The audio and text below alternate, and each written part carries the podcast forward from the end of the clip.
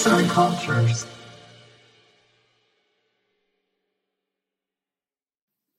Merhaba arkadaşlar.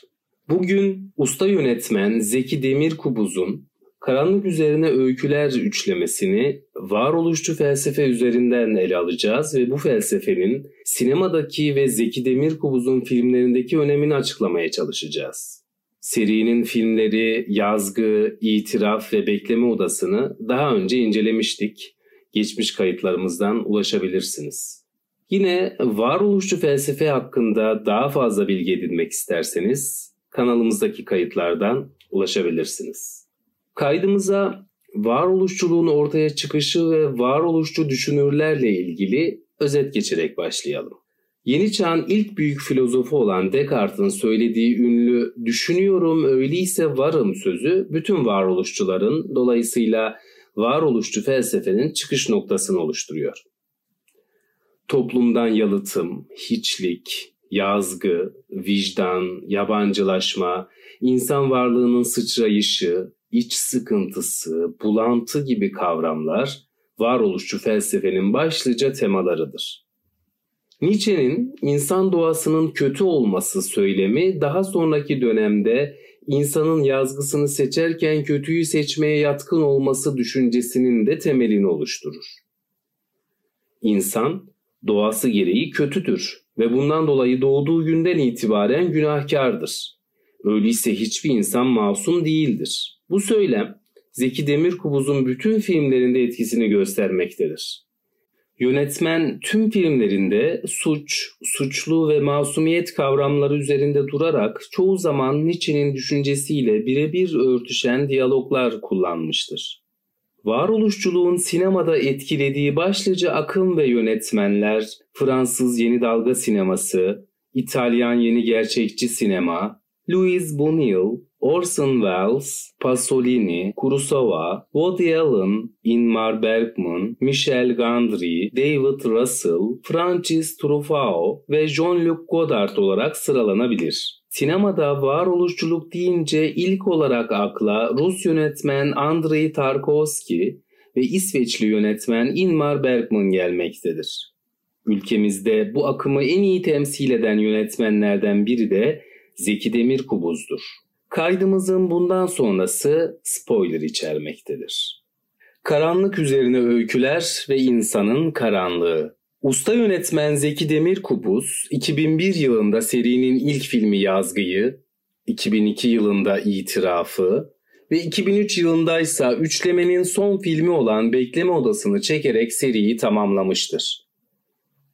Üçlemenin ilk iki filmi Yazgı ve İtiraf 2002 yılında Cannes Film Festivali'nin Uncertain Regard bölümünde gösterilmiştir. Serinin adında geçen karanlık sözcüğünü yönetmen bir röportajda şu şekilde tanımlamaktadır. Tabii ki karanlık. Daha doğrusu Türkiye'de böyle bir ideoloji var. Umut, umutsuzluk, aydınlık, karanlık. Kötü bir çağdaşlık bakışının sonucu.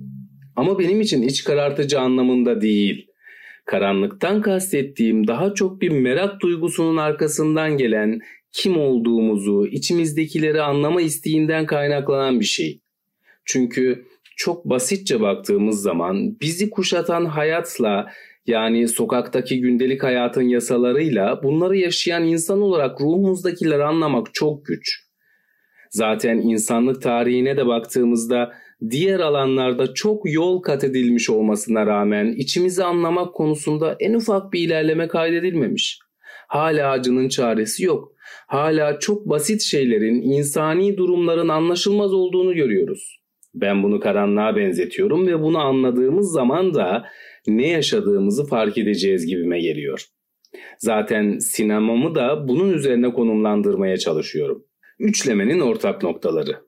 Üçlemeye bakıldığında yönetmen birçok varoluşçu temayı filmlerinde ele almıştır. Ortak işlenen temalar dışında üç filmin birbiriyle ortak pek çok noktası bulunmaktadır. Üç filmde de ana karakterler erkektir ve kamera bize olayları erkeklerin gözünden gösterir. Ve bu erkeklerin yanındaki kadınlar edilgendir, pek önemsenmemiştir. Üç filmde de televizyon kullanılmıştır. Televizyon burada insanın sorunlarından kaçması için başvurduğu bir tür antidepresan görevi görmektedir. Televizyon gerçek hayatta da bu yüzden çok izlenilmektedir. Çünkü orada gösterilen diziler, programlar, reklamlar insanın beynini uyuşturmak ve ekrana kilitlemek için tasarlanmıştır. Yönetmen de kendi filmlerinde aynı şekilde televizyonu modern insanın antidepresanı olarak kullanmayı tercih etmiştir. Üç filmin ikisinde ve yönetmenin diğer filmlerinde peygamber isimleri kullanılmıştır. Yazgı filminde Musa'nın işlemediği bir günahın cezasını çekmesi insanlığın bütün yükünü çeken Musa peygamberle benzeşmektedir ve bu noktada Musa peygambere bir gönderme söz konusudur. İtiraf filminde ise ana karakterin ismi Harun olarak seçilmiştir. Bekleme Odası filminde sinema dinsel bir meseledir ve bir röportajında ben insanlığın bütün hayat bilgisinin dinlerde olduğunu düşünüyorum diyen Demir Kubuz'un bu isimleri özellikle tercih ettiği düşünülmektedir. Demir Kubuz neden bu konuları seçmektedir? Yönetmenin hayat hikayesine baktığımızda bu sorunun cevabı açıktır. 1980 yılında örgüt üyeliğinden idam istemiyle yargılanmış ve 3 yıl hapis cezasına çarptırılmıştır. Hapiste Dostoyevski, Balzac ve Camus gibi yazarlarla tanışmıştır. Birçok işkenceye maruz kalmıştır. Hapisten çıktığında en yakın arkadaşları dahil kimse onunla konuşmaya cesaret edememiştir. Kendisini bir yalnızlığın içerisinde bulmuştur ve kendi deyimiyle yönetmenin sineması bu zamandan sonra başlamıştır. Filmlerinde insanlığın varoluşunu sorgulamaya başlamıştır.